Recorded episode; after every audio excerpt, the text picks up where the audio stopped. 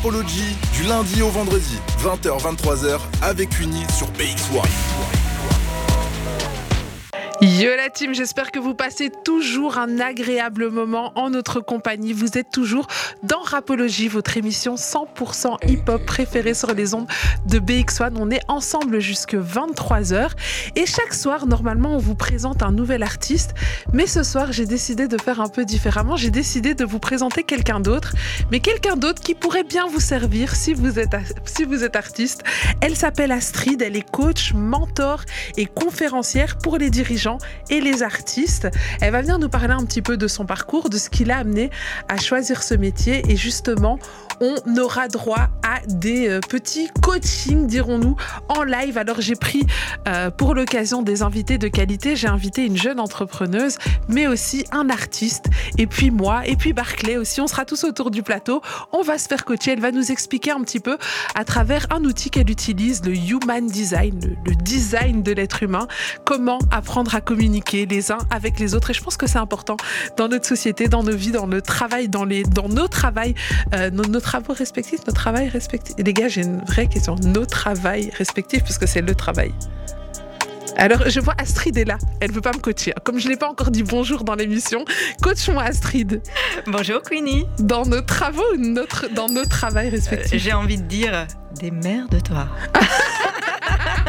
elle, elle est pas sympa, Astrid. Non, non les gars, peu importe. Vous connaissez notre numéro WhatsApp, c'est le 0460 26 20 20. Si vous avez la réponse à ma question existentielle de ce soir, vous nous envoyez la réponse sur WhatsApp au 0460 26 20 20. Et il est temps de l'accueillir, de lui dire bonjour, même si vous avez déjà entendu sa voix. C'est Astrid. Bonsoir Astrid. Bonsoir Queenie. Tu vas bien? Ah très très bien. Je suis ravie d'être ici. Ah, ben, moi, je suis ravie que tu sois là. Je t'avoue que j'avais un peu hâte de faire cette émission.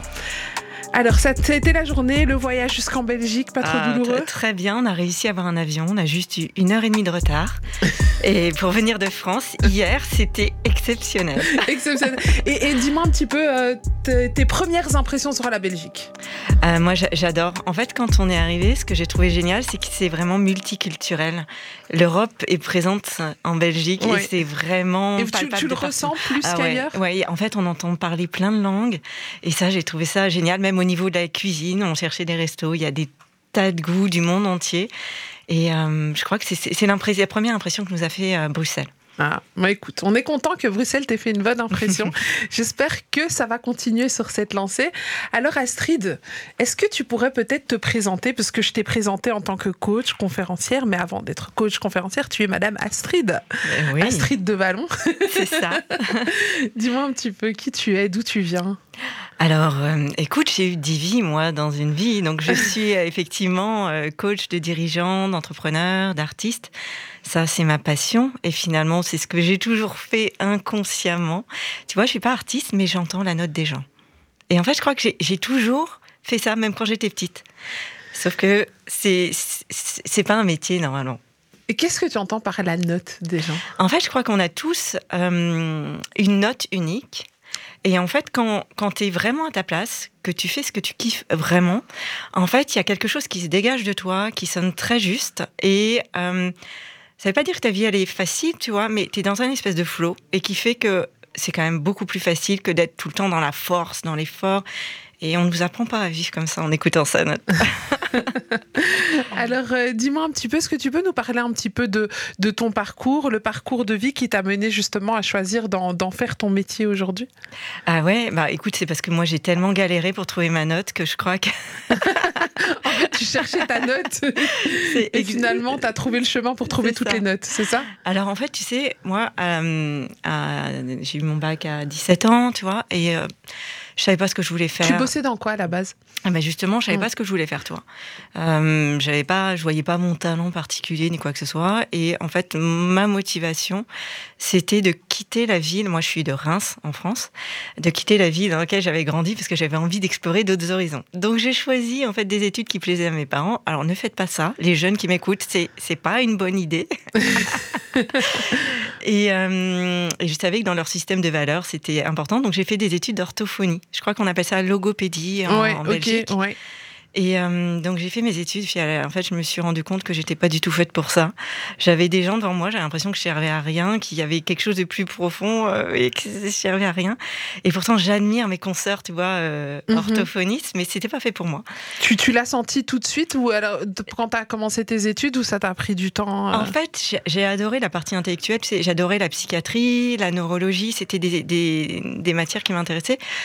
Par contre, tu vois, les stages, en fait, je dépérissais. En fait, je me Mhm. prenais tout le mal-être des gens euh, et j'avais l'impression que je- j'étais pas en capacité de les aider. En fait, c'est comme Mhm. si je il y avait trop d'émotions et je savais pas les gérer, tu vois. Je me suis dit ah non, je vais me détruire. En fait, j'arrête. Et donc euh, ça, ça a été le, le stop. Mais en fait, il y avait quand même des notes de ce que tu aimes dans, Ouais, là-dedans. C'est peut-être ça. ça. qui t'a mené vers ce, ce choix-là aussi. En fait, ouais, ça me, ça me sert. En fait, les études que j'ai faites me servent aujourd'hui dans, la compréhension des personnes que, que j'accompagne.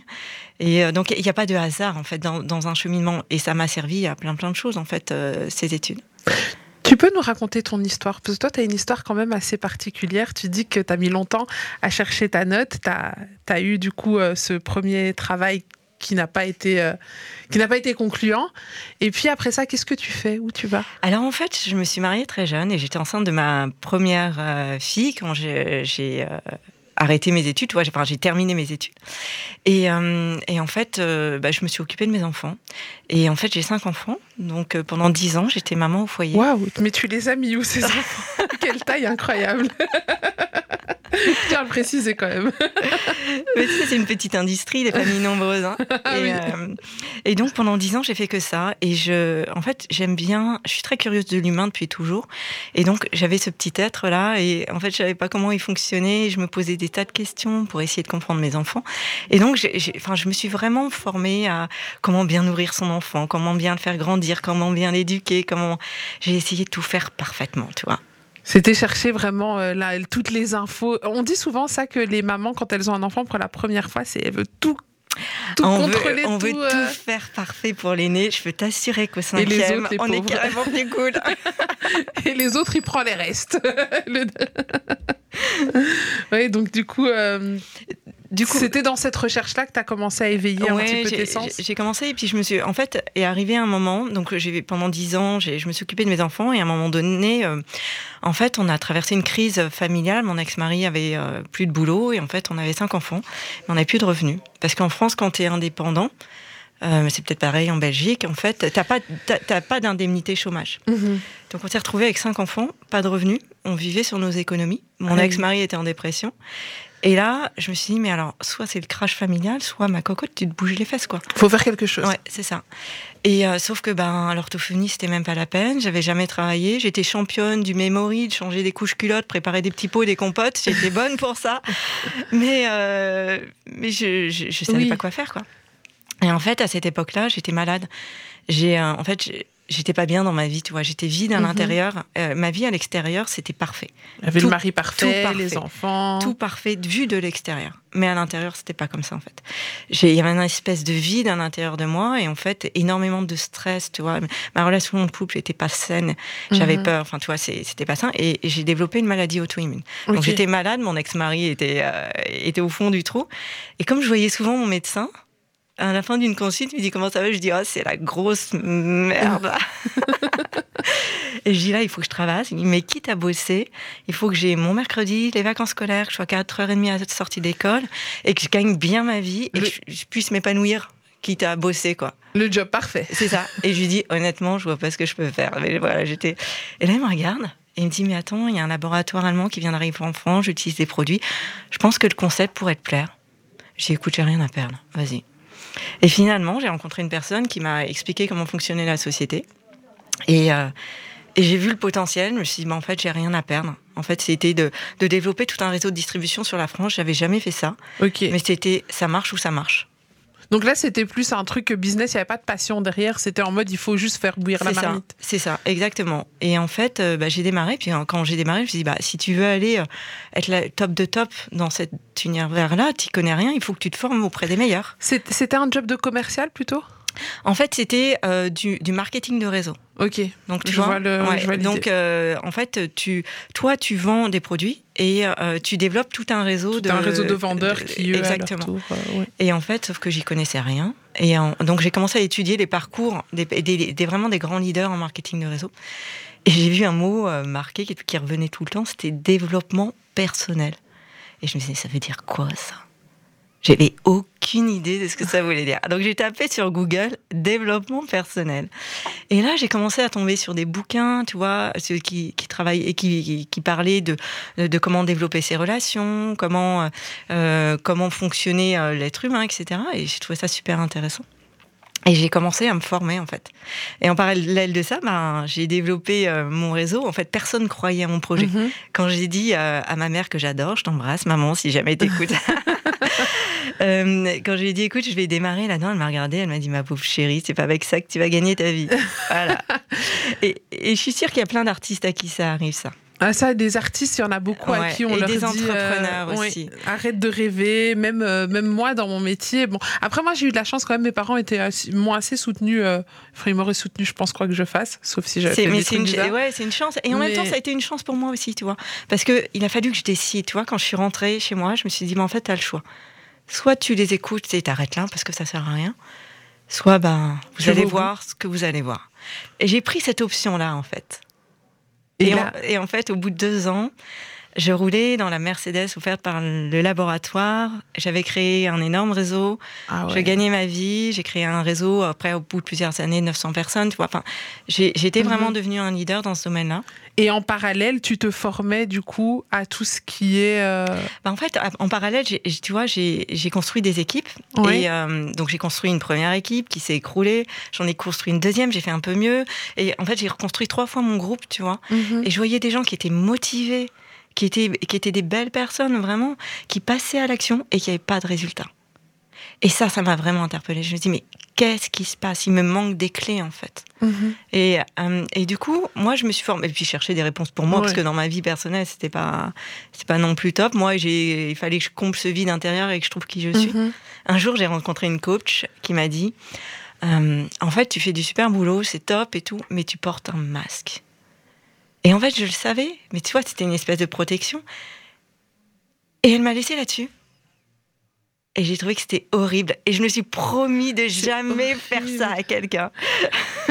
Donc, tu vois, Je m'imagine que tu me lâches là maintenant, tu portes un masque uni, puis tu t'en vas, je serai là, mais reviens. Démerde-toi masque avec ça, tu vois. Et, c'est, et, et tu vois, et je me suis dit, en fait, l'être humain, tu vois, on arrive, on n'a pas notre mode d'emploi, on ne sait pas qui on est. Alors, il y a, il y, a, il y a des gens qui, euh, qui arrivent, en fait, euh, euh, et qui sont, euh, qui, on les laisse évoluer dans leur spécificité, dans leur côté un peu original, et finalement, ils arrivent à trouver leur place assez facilement. Mais en fait, il y a beaucoup de parents qui veulent bien faire et qui, en fait, qui donnent un cadre hyper rigide et qui, finalement, qui tuent les talents de leurs enfants en voulant bien faire. Quand, quand tu, tu parles de, de, de cadre et euh, de rigidité, est-ce que tu peux mieux expliquer dans le sens où quand un parent est trop... sé- Non, c'est pas ça que tu veux dire? En fait, il peut être trop sévère ou euh, pas forcément trop sévère, mais en fait, il pense que ce qui est bien pour un enfant, par exemple, je vais prendre un exemple Mhm. bête, c'est de finir son assiette. Tu vois, tu, tu, tu n'écoutes pas ton corps, tu n'écoutes pas euh, la quantité dont tu, tu as faim, en fait. Mhm. Tu manges que je te donne, la quantité que je t'ai mis de manière arbitraire, et tu termines ton assiette. C'est un truc bête, tu vois. Il y a beaucoup de parents qui disent, mais il faut- les bonnes manières, c'est ça. Sauf qu'en fait, petit à petit, bah, l'enfant, il se coupe de son corps. Il écoute plus ses ressentis. Et en fait, cette part de lui, elle est vachement importante. Parce que c'est c'est toute, euh, c'est toute sa sensibilité, c'est le respect de lui-même, c'est l'amour de soi, c'est poser ses limites, tu vois, c'est beaucoup, beaucoup de notions. Quelles sont les clés, justement, s'il y a des parents ou des jeunes parents qui nous écoutent, pour justement euh, ne pas euh, castrer la, la créativité de ses enfants? Je sais pas si ça peut se dire comme ça, mais en gros, pour, les, pour leur mettre un cadre, parce que c'est important d'éduquer Oui. ses enfants, de leur, amener Ouais. des- de leur apporter des valeurs, un cadre, tout en leur laissant exprimer leur, euh, leur moi intérieur. En, en fait, oui, il faut donner un cadre aux enfants parce que c'est ce qui les sécurise. Sinon, l'enfant, en fait, euh, il, il met les doigts dans, dans- dans- sur le feu, sur le gaz. Enfin, il fait, il- Ouais, il ouais. peut, sa vie peut être en danger, en fait. Donc, il faut mettre un cadre sécurisant, mais un cadre qui permette à l'enfant d'exprimer son, son authenticité, sa spécificité. Un enfant de moins de 7 ans, en fait, il a tous ces potentiels qui s'expriment en fait. Donc regardez qu'est-ce qu'il aime faire naturellement. Tu vois, il y a des enfants, ils sont très physiques, ils ont besoin de bouger beaucoup. Et, et ben les laisser à la limite, c'est même s'ils mangent en se dandinant sur leur chaise euh, et que c'est un peu moins proprement, mais c'est pas grave en soi. Enfin, il va il, naturellement, il y a des choses qui vont se mettre en place par, par mimétisme, mais au moins il n'est pas, il est pas bloqué dans son expression. Toi, un enfant Mhm. qui adore chanter, même s'il chante faux. Et tu sais, un parent qui dit tais-toi, tu chantes faux. Tu sais, une injonction qui est dite trois fois comme ça, bah, ça devient une croyance. Donc le, le gamin, il, il engramme, je chante faux, et il chantera plus jamais de sa vie. Mais par exemple, que, ben, tu sais, moi j'ai connu ça. Eh ben, figure-toi, quand j'étais petite, j'adorais danser et j'étais persuadée que je savais danser. Sauf que toutes mes cousines, tous mes cousins, tout le monde donc, me disait Ah, mais non, Cuny, elle danse trop mal. Ah, Cuny, elle a pas de rythme. Oh, Cuny, nana, sur un slow, elle danse comme sur de la techno. Enfin, c'était. Donc, genre, en gros, et donc maintenant, aujourd'hui, je suis persuadée de pas savoir danser. Et, et Après, c'est- je sais pas si je sais danser ou pas. Donc, je crois Ouais, que je sais et, pas. et- et je dirais, on s'en fout. Si Ouais. tu prends du plaisir quand tu danses, mais danse, sois toi. On s'en fout. Mhm. Non, mais c'est vrai, mais au final, ce que tu dis, c'était pour vraiment donner un exemple Ouais. concret euh, de, de ce que tu dis. Et euh, justement, euh, si cet enfant ne sait pas chanter, on va pas lui dire ah c'est parce que est-ce que c'est c'est pas aussi ce côté pervers de dire à l'enfant tout ce que tu oh c'est trop beau ton dessin c'est très- génial ce que tu fais alors que ah. C'est très intéressant ce que tu dis parce qu'en en fait, l'idée c'est pas de- d'encourager l'enfant dans une voie dans laquelle il n'est pas doué, c'est de le laisser s'exprimer. Mm. Et après, pas de jugement dessus. Ok, tu chantes, tu chantes, ça te fait plaisir. Là, écoute, moi j'aimerais avoir un peu de calme. Est-ce que tu peux chanter dans une autre pièce ou chanter un peu moins fort, tu vois? Mais mais pas lui interdire. Et après, Mhm. par contre, mettre en avant, ce, tu vois, ces talents euh, naturels. En fait, ces talents naturels, c'est ce qu'il fait avec plaisir, naturellement, sans qu'on lui demande. Il y, a des, il y a- des gamins, ils vont dessiner à longueur de journée. Mais du coup, ils vont aller en cours. Eux, pour retenir, ils ont besoin de gribouiller, de dessiner. Quand tu regardes, tu visites, euh, tu visites le musée euh, Picasso ou euh, en fait, tu vois des petits croquis qu'ils faisaient quand ils étaient quand ils étaient en études et tout. Mhm. Et en fait, ils commençaient déjà à exprimer leur art. En fait. C'était déjà les prémices de, du- de ce que leur carrière allait devenir plus tard. Alors, dis-moi un petit peu, Astrid, on en était où dans ton histoire? Parce qu'on on se dit tellement de choses intéressantes que parfois on se balade, il faut qu'on revienne. Euh, on était sur ton parcours, donc tu disais que voilà, toi, tu te formes, tu, tu lances cette, euh, avec cette boîte allemande tes propres équipes, tu crées trois équipes. Euh, finalement, la troisième marche mieux que les deux précédentes, c'est ça? C'est ça, en fait, parce que j'ai cherché en fait le, le mode de fonctionnement. Et quand tu gères des indépendants, ça, les artistes, c'est pareil en fait. Mhm, Tu vois, et, euh, ils sont libres de bosser ou pas de bosser en fait. bien Donc, sûr. Pour qu'ils aient envie d'aller bosser, il faut que ça ait vraiment un sens pour eux. Si ça n'a pas de sens, ils, ils iront pas. Tu peux les forcer, mais même s'ils y vont, ils seront pas épanouis, ils n'auront pas de résultat en fait. Oui. Tu vois, tu peux vraiment performer là où ça a du sens et où tu prends du plaisir. Ça t'est déjà arrivé de travailler avec un entrepreneur qui euh, arrive en te disant voilà moi ça va pas dans mon business j'ai machin j'ai ci j'ai ça et finalement qui se retrouve à faire euh, totalement autre chose? Carrément, ouais. ah ouais? Ouais, ouais. En fait, mais c'est un risque Ouais, c'est un risque, mais en même temps, quand ils viennent me voir, c'est pas anodin. Et en fait, tu sais, ils sentent un espèce de truc à l'intérieur d'eux qui pousse, tu vois. C'est- indescriptible. Ils sentent qu'ils doivent changer un truc, mais ils savent pas quoi, en fait. Et, euh, et je commence toujours, en fait, mes accompagnements par, on fait un état des lieux de ce que j'appelle leur écosystème. C'est comment ils interagissent à l'intérieur d'eux-mêmes, comment ils fonctionnent eux, et comment ils interagissent avec les autres, au travail, dans leur vie familiale, personnelle, etc. Et à partir de là, déjà, moi, ça me donne un aperçu de où ils en sont, et je sens les nœuds, les dissonances, Euh, et petit à petit, en fait, ben, à leur rythme, parce qu'on a chacun notre rythme. Parfois, il y a des choses que je vois dès la première session, mais ils sont pas prêts à l'entendre. Ben, y a, quand on enlève les nœuds, ils accèdent de plus en plus à leurs notes, et à un moment donné, ça devient une évidence pour eux, et ça émerge d'eux, en fait.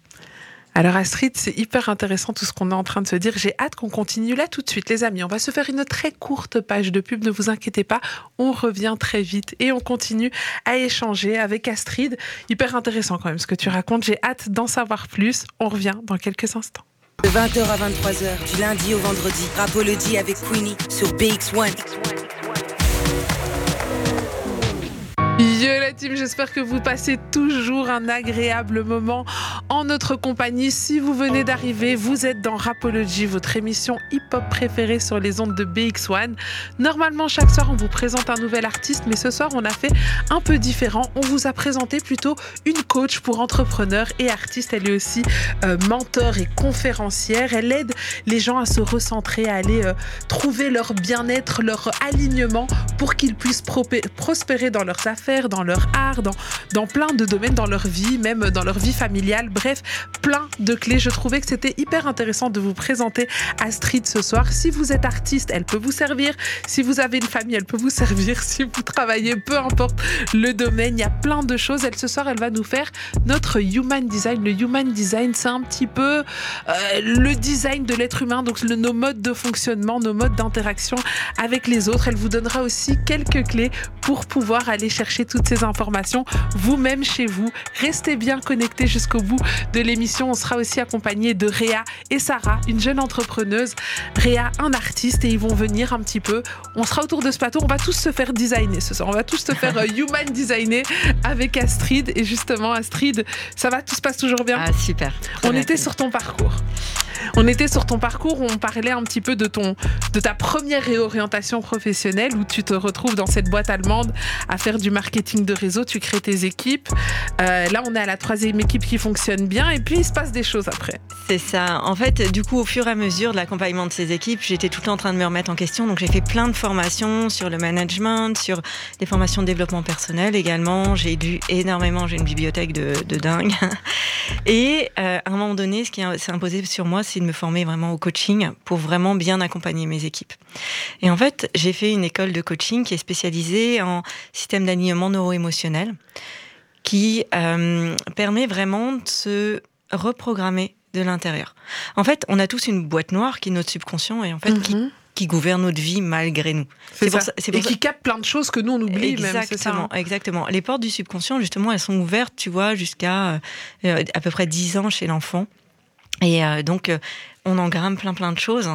Et en fait, euh, on passe tout le reste de notre vie à, à, désengrammer pour se retrouver. Tu vois, c'est un petit peu ça. C'est fou quand même la vie. Mais en même temps, c'est ce qui nous permet de nous révéler. Donc finalement, tout, tout est parfait. Et, et en fait, cette, cette année de formation a été vraiment une révélation pour moi parce que je me suis rendu compte que j'étais coupée de mon corps et en fait c'était aussi pour ça que j'étais tombée malade, tu vois. Euh, je savais plus, j'étais quelqu'un de très positive, tu vois, dans la pensée positive. Et, euh, et le jour où on m'a demandé de ressentir de la joie, moi qui étais très positive, j'étais incapable en fait. Pour le coup, j'aimerais donner une petite anecdote. Et c'est une anecdote que j'ai avec toi. Donc, on, a assisté à un de tes coachings il y a quelques mois. Et à un moment, je pense qu'il y avait un exercice où tu nous demandes de ressentir un, moment où, enfin, de se rappeler d'un moment où on a ressenti une joie extrême. J'étais incapable de ressentir cette joie. Bon, bah, Queenie, euh, on va faire du fitness. Donc je suis coupée de mon corps en ce moment, c'est ça. En fait, tu sais, aujourd'hui, le monde, il va super vite. Mhm. Pour tout le monde, en fait. Et si tu es que dans le mental, le mental, il est génial parce qu'il rationalise tout, tu vois, il permet de faire des choses concrètes. Mais le mental, il est assez lent. Et en fait, ce qui est rapide, c'est justement ton intuition. Et en fait, ton intuition, tu vois, elle passe par le corps. C'est des signaux du corps, en fait. Et si tu es coupé de ton corps, ben, en fait, tu n'as pas accès à cet espace-là. Et en fait, c'est cette intuition, cet espace-là, et c'est le travail que je fais avec beaucoup avec les dirigeants c'est euh, justement de les reconnecter à cette passe. C'est le cerveau droit, c'est le cerveau mhm. créatif, c'est le cerveau intuitif qui va être disruptif. Je sais pas si tu, veux que j'explique ce mot. mais... tu peux l'expliquer quand même pour euh, nos auditeurs. Ouais, la, disruption, c'est cette capacité en fait à changer de direction de manière extrêmement rapide pour et de s'adapter hyper rapidement mhm. en fait. Et ça, c'est possible que euh, si tu es intuitif. En fait, l'intuition est ton corps. Et, là, on va le voir avec mhm. un des outils que j'utilise avec le Human Design tu peux avoir des indices en fait qui vont être dix fois plus fiables que ce que peut raconter ton cerveau en fait. Justement, alors là tu nous parles des artistes, des, enfin des, des entrepreneurs qui ont besoin de se reconnecter avec cette part créative. Qu'est-ce que tu rencontres plutôt chez les artistes? Excellente question, j'allais justement y venir parce que c'est l'inverse chez les artistes. En fait, les artistes, ils sont connectés à cette part créative, mais ils ont besoin d'avoir cette structure à côté. Tu sais, un artiste qui réussit, c'est un entrepreneur, mais il faut des racines, il faut des battes, il faut de la structure.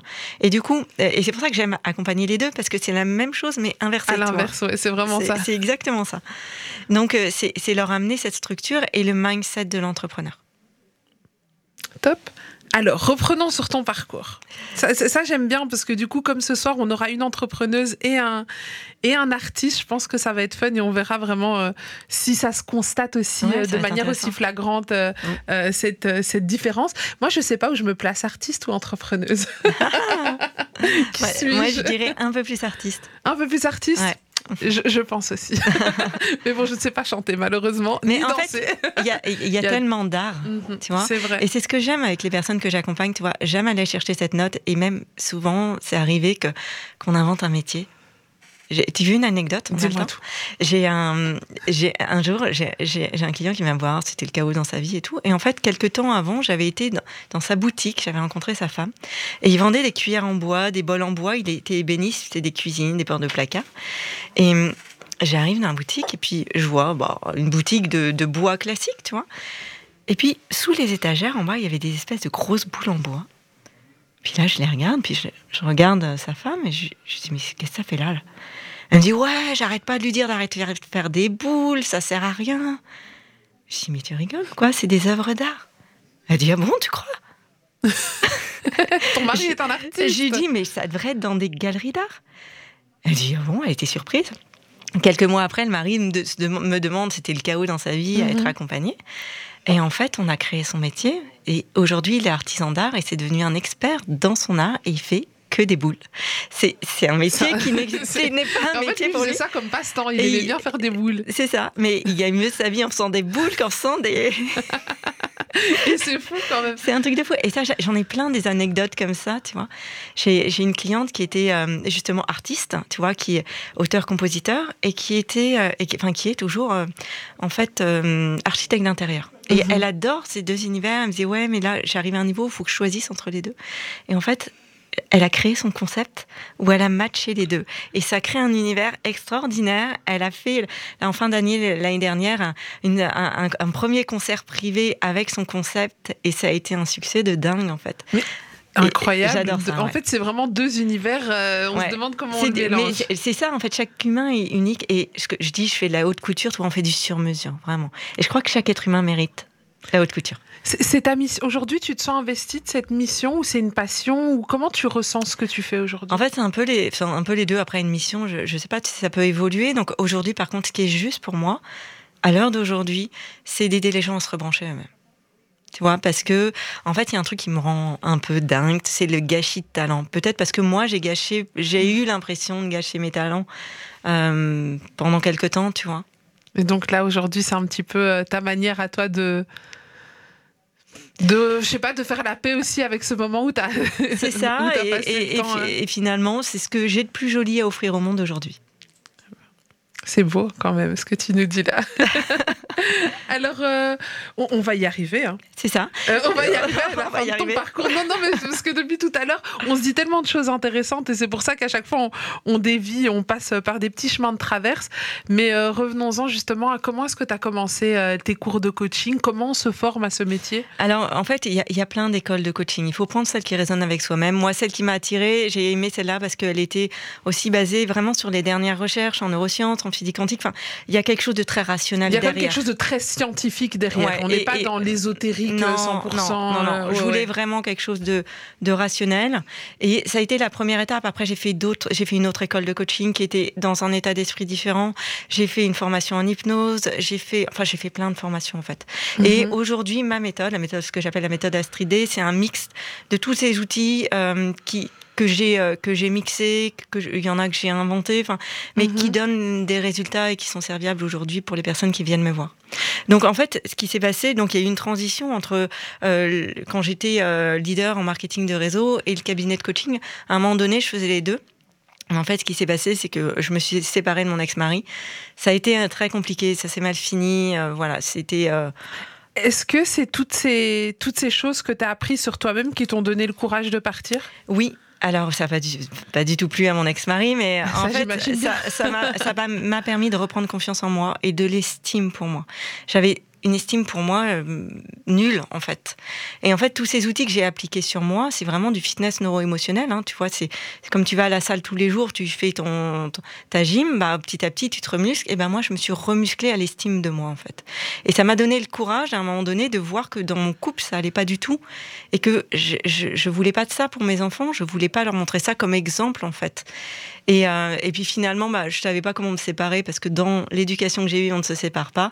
Et euh, en fait, euh, mais mon ex-mari a pété les plombs, ça s'est mal fini. J'ai voilà, c'est Ouais, on- voilà, L'histoire est très, c'est très mal terminé. On très va mal dire. terminé, voilà. Ouais. Voilà, voilà. Et j'ai tout perdu du jour au lendemain. Enfin voilà. Et j'ai. Mais ça, c'est ça, c'est fou quand même. Donc du jour au lendemain, c'est vrai que, enfin, c'est parce qu'on en a déjà parlé, mais tu t'es retrouvé avec rien, pas de maison, rue, pas ouais. de toit, Mm. pas de, Mm. pas de plus d'enfants, plus de mari. Euh, à ce moment-là, tu as toutes ces connaissances, mais plus rien physiquement. Comment est-ce que tu te sens et comment est-ce que tu trouves le courage de rebondir? Alors, en fait, ça a été. euh, en fait, j'ai l'impression d'avoir la bouillie dans le cerveau quand même. Tu vois, j'étais en état de choc. Enfin, c'était, c'était violent, on peut le dire. Et euh, en fait, j'étais bien entourée. Et j'ai, euh, tu vois, j'ai des amis, j'ai de la famille, j'ai ma famille qui m'a soutenue. Et, euh, et ben, petit à petit, un jour à la fois, tu vois, heureusement que j'avais ces outils-là aussi. Ben, j'ai reconstruit petit à petit. Mais vraiment, c'était une journée à la fois. Et tu vois, un jour, je me souviens, euh, j'étais, euh, je, je prenais une bretelle d'autoroute, toi, parce que j'avais rien dit à personne, j'avais rien dit à mes équipes, je faisais comme si de rien n'était. Enfin, Mhm. alors que j'avais, j'étais à la rue, j'étais avec ma valise, tu vois. et, et t- et tu cachais ça. donc, et je euh, cachais ouais. ça, je disais rien, tu vois. Et en fait, j'ai eu cette vision que c'est comme si une bombe atomique était tombée dans ma vie et que ce que j'avais construit pendant 20 ans s'était écroulé complètement du jour au lendemain. Et il n'y avait plus rien. Et en fait, j'ai eu cette vision, il restait mon cœur, en fait, toi, qui battait. Et je me suis dit, bah, il reste que ça, je vais m'accrocher à ça. Et c'est. Et j'ai commencé à rec- à reconstruire en me disant, bah voilà, c'est le principal en fait. Et on en arrive à aujourd'hui. Comment on- ça. Et aujourd'hui, bah, j'ai tout, j'ai tout reconstruit. Euh, J'adore ce que je fais. J'ai un compagnon qui est extraordinaire, avec qui également on a un label de musique aussi. Et euh, j'ai des enfants qui sont incroyables. Je suis hyper fière d'eux. Je viens d'être mamie aussi. Félicitations. Félicitations aussi. Voilà. Mais franchement, très, très- un parcours très inspirant. Je pense que beaucoup de personnes peuvent se reconnaître en toi dans les différents aspects de, de ton histoire. Euh, ne pas se sentir à sa place dans ton, son travail, ne pas se sentir heureux à la maison, ne pas se sentir euh, aligné avec euh, nos valeurs, avec ce qu'on aime. Et je pense que beaucoup de gens peuvent se retrouver. Et, et, et ce qui est bien, c'est que tu peux donner quelque part les clés aussi. Ouais, en fait, je les ai tellement cherchés pour moi d'abord qu'aujourd'hui, en fait, il n'y a plus rien qui m'étonne quand les gens viennent me voir. J'ai euh, j'ai- j'ai j'ai un- une boîte à outils qui est, qui est, qui est incroyable et, et je vais piocher dedans en fonction de ce dont la, la personne va avoir besoin, en fait, ce qui sera juste pour elle. En parlant d'outils, justement, quels sont, euh, quels sont les, quel est l'outil principal? En tout cas, le, la première chose dont tu as besoin pour exercer ton travail, pour euh, faire un bon accompagnement, que ce soit avec un artiste, un coach, un, Ouais. un, co- un coach, un Oui, ça m'arrive d'accompagner aussi des coachs aussi, tu vois. pas. En fait, euh, je crois qu'une marque forte, c'est un débordement de son créateur. Donc, à partir de ce moment-là, si la personne, que ce soit un artiste, un entrepreneur, ne se connaît pas, elle ne sait pas qui elle est, bah, elle ne sait pas de quoi elle déborde, en fait. Mhm. Donc, pour moi, la première étape, c'est de mettre des mots sur qui tu es. Parce que le fait de mettre des mots, tu fais remonter à la conscience. Même si tu le sais déjà, le fait de mettre des mots sur soi, ça fait du bien. Et ce que je vois, c'est que les gens, du coup, ils posent les valises. Ils se disent, mais ok, mais c'est tellement moi. Je peux m'autoriser à être moi. Que j'arrête de ressembler à ma mère, à ma grand-mère, à mon père, à ma sœur, à ma voisine, à ce mentor que j'admire. Non, je suis pas lui, je suis moi. Et à partir de là, bah, c'est plus facile, en fait, en s'écoutant soi et en, savant- en sachant quoi écouter, de se dire, bah oui, là, c'est la bonne direction pour moi, là, non, c'est pas la bonne direction. Là, ça me plaît, là, ça me plaît pas. Et, même de poser ses limites, ça, c'est un gros, un gros sujet. On, en parlera. en effet, c'est un gros sujet. Et elle me regarde avec des yeux parce que poser les limites, c'est un peu mon problème. en fait, c'est le problème des gentils, tu vois. En fait, et, ça, c'est un truc que je, rencontre beaucoup. non, non, mais en fait, les gens qui sont trop gentils. Alors, on ne peut pas être trop gentil, mais un peu quand même. Il y a, y a le titre d'un bouquin qui est génial comme ça, mais enfin, tout est dans le titre. C'est Cessez d'être gentil, soyez vrai. Et en fait, quand tu t'autorises à être vrai, tu t'épargnes des tas de chaos derrière. Mm. Parce que quand tu es trop gentil, à un moment donné, bah, il faut rééquilibrer. Et là, tu te prends des grosses claques et c'est pas agréable. Alors, euh, là, tout de suite, ce soir, euh, on a encore plein de choses à découvrir avec toi. On a aussi euh, des invités qui, que nous allons accueillir tout à l'heure. Est-ce que tu te sens prête à parce que je sais que tu pourras pas nous faire une analyse, parce que ça peut prendre des mois. En fait, en général, ça prend combien de temps quand tu fais un coaching avec quelqu'un? Je sais que c'est, enfin, une fourchette, on va dire. Alors non, moi, enfin, moi c'est six mois. en fait, ouais, les accompagnements que je fais, c'est six mois. En fait, c'est six mois pour apprendre à toi à savoir où tu en es, comment tu fonctionnes, enlever, défaire les nœuds là qui font que tu es dans le brouillard complet, que tu portes un sac à dos trop lourd, que tu as la pression. Et puis à partir du moment où on a fait le ménage, c'est beaucoup plus clair, c'est beaucoup plus léger. Euh, et eh bien, tu as, plus de clarté sur ce que tu veux construire, sur ta vision. Et là, on met en place des stratégies pour que tu, tu, obtiennes ce que tu veux en fait. Donc ça se fait en plusieurs étapes et donc forcément ça. ne se fait pas en un jour.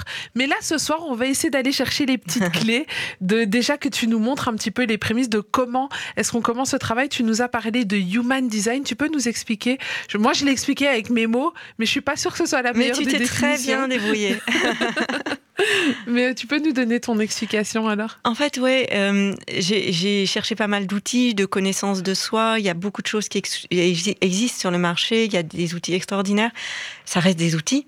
Moi, j'ai pris, j'utilise beaucoup celui qui me parle aujourd'hui le plus. Effectivement, le Human Design, qui est un mix en fait de sciences ancestrales, de sciences modernes, associées à l'intelligence artificielle. Et je pense vraiment que l'IA, c'est, il faut savoir l'utiliser intelligemment parce que ça peut créer des super humains comme des zombies, tu vois. Et euh, mais cet outil-là, utilisé, c'est pareil, intelligemment, c'est comme tout. Hein, euh, ça reste un outil. Mm-hmm. C'est un euh, outil parmi tant d'autres. Tu ne te bases pas que sur ça pour faire ton travail. Non, mais c'est un outil parmi tant d'autres qui me donne beaucoup d'indices qui tombent toujours juste en fait, qui permet de donner à la personne son monde d'emploi au niveau de son énergie, comment elle fonctionne au niveau intellectuel, au niveau émotionnel, au niveau du stress, au niveau de son identité, quels sont ses potentiels actifs, comment elle interagit avec les autres, quelle est son autorité intérieure, c'est la manière pour elle de prendre les bonnes décisions, quel est l'indice qu'elle n'a pas suivi son mmh. autorité, qu'elle n'a pas pris une bonne décision pour elle On va en parler parce que dans les discussions qu'on a eues avant, alors c'était très intéressant. Mais on a tous une zone de génie. Est-ce que ce soir tu pourras nous donner quelques clés pour trouver notre zone de génie? Alors, euh, ou alors c'est quelque chose qui demande beaucoup plus. non, non, je vais vous donner des clés avec grand plaisir. En fait, il y a des choses qui sont très simples et c'est du bon sens en fait. C'est vraiment du bon sens. Alors les amis, restez bien connectés parce que ce soir, Astrid nous donnera pas mal de clés. Elle fera aussi le Human Design euh, de mes invités. J'ai invité ce soir une entrepreneuse, j'ai aussi invité un artiste. Un artiste, il s'appelle Réa, il a fait la première partie de Lucen de Yakuza il n'y a pas si longtemps. Il, il, nous sort bientôt un prochain projet. Sarah qui se lance euh, dans une nouvelle entreprise, parce qu'elle c'est une entrepreneuse, une serial entrepreneuse. Elle a eu plusieurs, plusieurs projets. Là, elle est sur un projet de d'application. Elle viendra euh, se présenter aussi, nous parler de ça. Donc j'ai essayé de prendre des profils un peu différents. Et puis il y a moi ici. Et, euh, et, on va voir un petit peu peut-être comment est-ce qu'on pourrait interagir euh, les uns avec les autres, échanger. Et puis je pense qu'il y a pas mal de choses intéressantes qui vont sortir de cette émission. Donc restez bien connectés avec nous jusqu'au bout. On est ensemble encore jusque 23h. Là tout de suite, je vous fais une petite pause. On respire, on prend le temps de digérer tout ce qu'on vient d'entendre. On s'écoute un peu de musique et on revient juste après. C'est dans Rapology de 20h à 23h. Hey, on est disponible sur Instagram, Twitter, TikTok et toutes les autres plateformes. N'hésite pas à t'abonner.